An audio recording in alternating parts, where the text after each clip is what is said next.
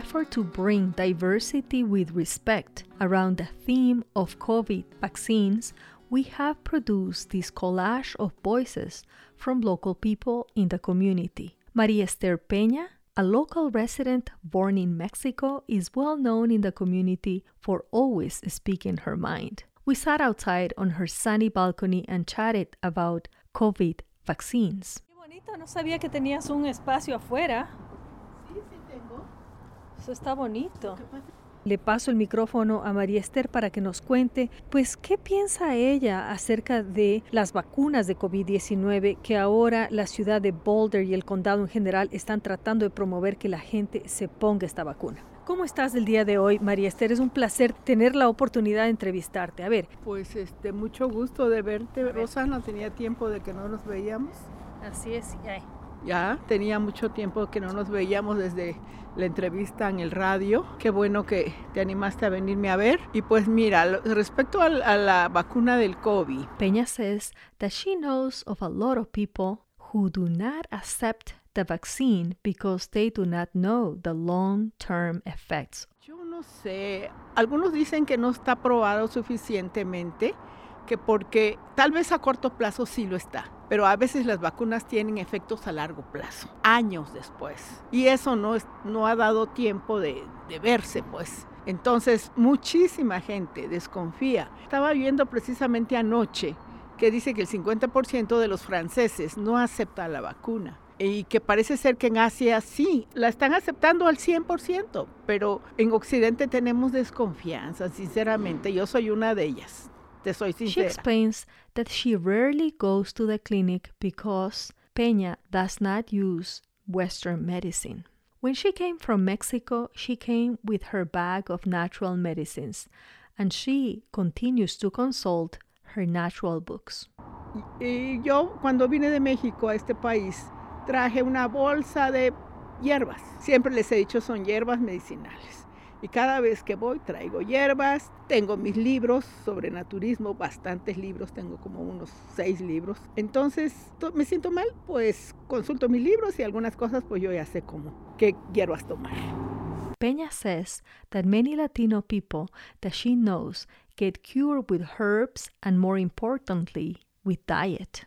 Lisbeth Natalia Mendoza, MD and COVID 19 immunization campaign cultural broker for the Equity Coordination of Boulder County Public Health, says that her organization has to bring forward science and evidence and that the decision of taking or not taking the vaccine is up to the patient. Now, I have to share with you that I had the opportunity to interview a Latina older lady, beautiful lady that I know. She openly said to me that she's not going to get the vaccine because she doesn't trust in, in the medical system here and that she's going to continue using her natural medicine. And I'm mentioning this to you because I know that here in Boulder, not only um, the Latinx community or the um, the black community or the indigenous community or the Asian community are always using natural medicine. Also, the white population here in Boulder are pretty much into natural medicine. So, what are your thoughts finally about this? we we understand um, you know people have different ways of thinking of understanding the way they take their healthcare and again my job or our job in this in our uh, style of medicine let's put it that way is to again bring the science the evidence that backs up uh, the safety and the importance for the public health worldwide we're seeing it now of the um, immunization. You know, everybody has their own way of approaching their own healthcare, and it's okay. You know, the, we and again we use science and um, evidence, and that's where we are coming from. And all we can do is really bring it in and show it the best way we know. That's what we know, and that will be a decision finally of of the user or the patients. Do you think these decisions that people are making about taking or not taking suddenly it will start becoming like a bigger divider in our communities? I don't know if it's a, a divide, but it is a difference. Some people will have immunity, and some people will not. Um, some people will have more resistance to developing uh, severe disease and all the complications, and some people will not. Uh, so, but that you know is is something that you know, has existed for a long time. This is not new. There's a lot of people who do not get vaccinated because they don't want to, but there's also the group of people who do not get vaccinated because they can't. They really can't. They have a reason uh, to not have it. Um, and the the, uh, the the group of the people who are protected and you know you know they are immunized uh, are the ones you know, who are helping protect the rest of the people and that and that is is okay i mean it's okay. I mean if it's what we heard about the uh, herd immunity. That's what it is about. So if we can reach a certain amount of people who are um, resistant or they're um, protected and can stop the spread of um, huge amounts of um, diseases, then this group is going to be able to protect the other people, and that's okay.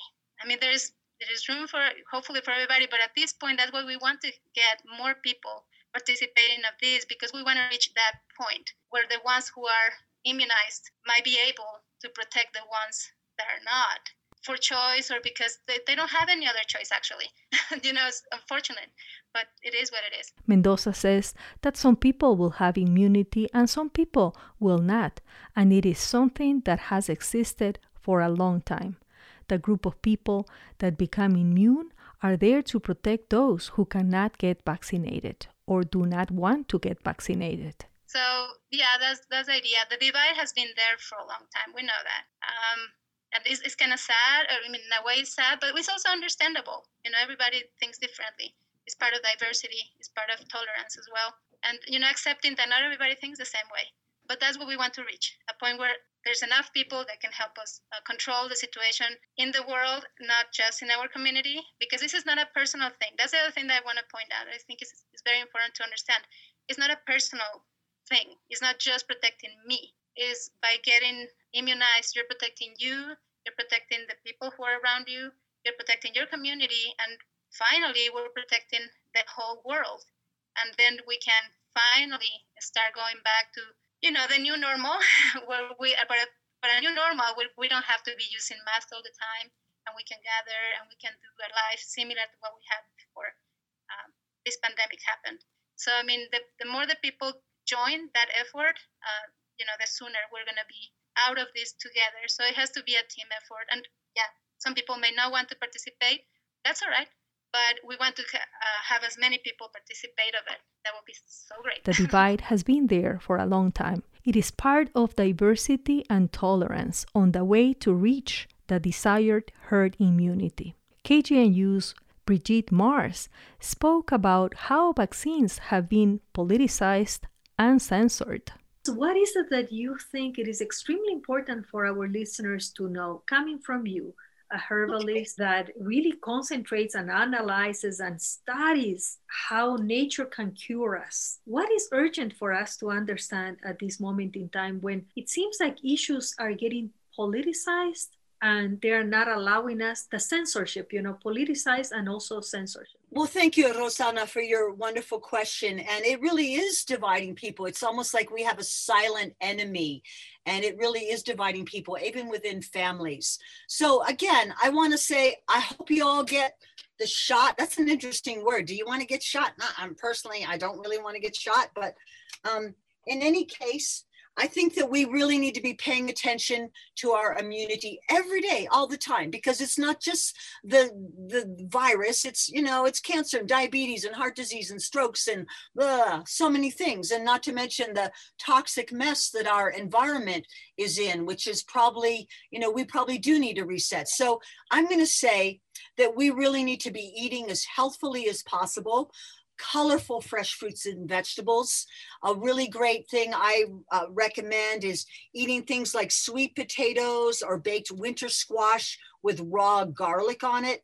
You know, when Dr. Albert Schweitzer was in Africa and he didn't have uh, you know, penicillin or antibiotics, he used garlic. And so garlic is a bronchodilator.